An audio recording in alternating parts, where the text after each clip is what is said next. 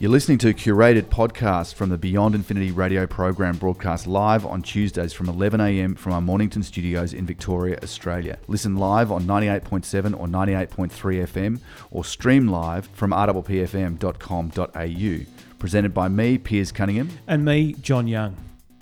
Quitting Facebook can actually allow you to de stress. So, researchers at Australia's University of Queensland have found that when you get pretty keen on Facebook, it can actually be good for your mental health to quit and you'll feel that there's less stress involved. The research also found that people miss it. They may have not quite as. Uh, yeah, what am I losing out on? Yeah, there's yeah. a sense of loss of well-being, but that's a temporary thing. You get over that. So, so if you've been thinking that you know maybe you, you get on the phone in the morning and you're scrolling through your Facebook feed, and somehow you, that may not actually be doing you that much good. Apparently, it's to do with the levels of cortisol, which is a stress hormone that is in your body. If you give up Facebook, it's been shown that that drops in your body. Mm.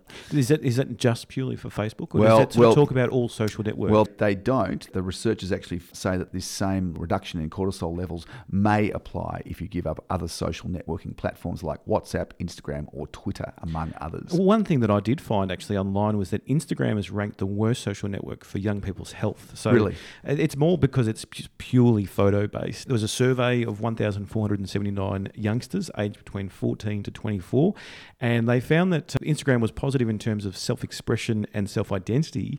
However, when they were asked to score the impact on their anxiety and loneliness and community building, they found that Instagram was sort of the worst offender in terms of how they felt about sort of life in general around those sort of. It's interesting, isn't it? And yeah. Instagram's the photo based one, so that, maybe yeah. it's that. I wish I wish that was me. You only promote the, the, the best pictures. You yes. know, if you're away on a beach somewhere yeah, and then you put that up and say, "Look where I am," all the people following it go, "Well, I wish I was there." So it's kind of like, oh I'm just stuck here behind a desk working. It's a hot day and I'm in a hot car driving, you know, whatever that scenario is, and you're not sitting out on the beach and enjoying a, you know, some cocktail out there. So I think that's where some of this anxiety and social pressure uh, and unhappiness can come from because you're only seeing the best pictures put forward from other people. And the study's actually been done by the University School of Psychology. So it is amazing the psychological effects of using social media on a regular basis. There's a lot of stuff that we're only yet to really understand.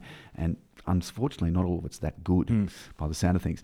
Now, on the subject of Facebook, if you've ever sent an instant message or a direct message through Facebook and then you kind of regret sending it and gone, oh, gee, I wish I could undo that. Now, Gmail has a feature, very briefly, which allows you to uh, you can you can set it up. It used to be in beta years ago, and I think it's now just a standard feature that you can opt into. Yeah. So you've got to, you've got to only the by option. the web browser. That's though. right, yeah, only by, not by, not by your phone. It's a delayed send. It just gives you 30 seconds, and you can see it at the top of your screen. And once that's done, then the thing can't be unsent. Mm-hmm. But it does give you that that at least 30 seconds buffer. So similar things being proposed, and this is apparently following in 2014, Mark Zuckerberg and uh, a few other top executives at Facebook were actually being able to do this using an unsend feature, or that was, mm. was designed sort of for them to take some messages down.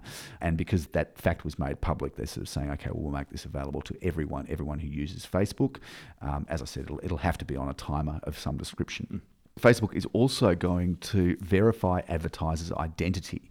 If you wanted to run a political ad or a so called issue ad, you are going to be required to verify yourself. And this is this obviously. Is part of their Honest Ads Act, isn't it? They've thrown their weight behind the Honest Ads Act, which is going to apply to digital advertising generally.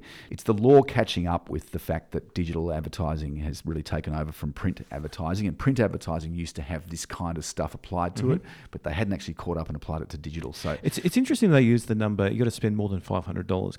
If you're spending less than that, your ads are probably not being effective. So if you're spending under $500 a month, then Facebook is essentially saying, well, you're actually not having much influence on this, and therefore we don't need to check your identity. So maybe that's a little bit of a business tip that they're giving away. Spend more than 500 to actually have some effective influence. Otherwise, it's just wasted money.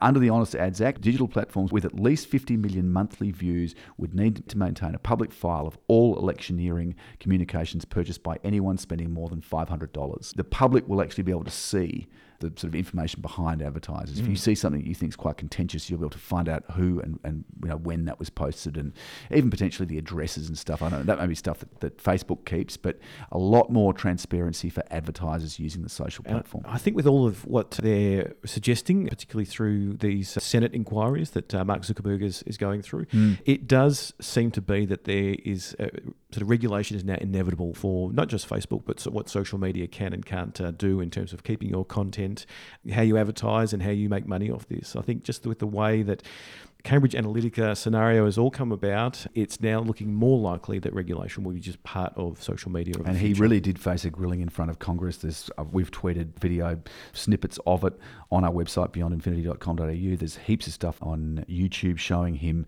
literally facing hours and hours of being grilled by people. In some cases, they were older generation members of Congress who didn't necessarily get all the technical stuff. there were some questions. There were, yeah. that's right. There were some criticisms, criticisms of the, I think it was five minutes per question. There wasn't much time for follow up questions mm-hmm. to drill deeper and to really cross examine his answers. Mm-hmm. He's a little guy. He's I think he's only five seven. Mm-hmm. He was sitting on a special blow up seat to sort of elevate him and give him a bit more stature in front of Congress. Just finally, and you may have received a message. I think it was uh, Monday the 9th thereabouts of April 2018. Facebook was going to message 87 million users around the world whose data may have been shared with Cambridge Analytica.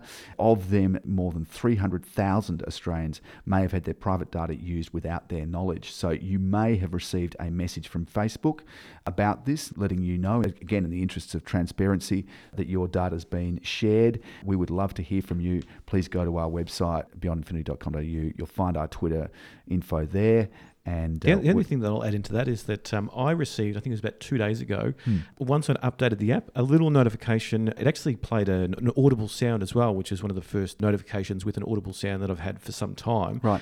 And it was about asking me to check my security settings, and it took me to a page which showed all of the third-party apps that have had a Facebook connection. Some which were inactive, most of them were still active as well, and it was things that I hadn't actually used in years. So it gave me the option to then go through and and remove that association there, and therefore preventing that app from continuing to take my data. Thanks for listening. And head to beyondinfinity.com.au for the best bits from the live show or to connect with us on social media. We welcome your feedback and suggestion for future shows.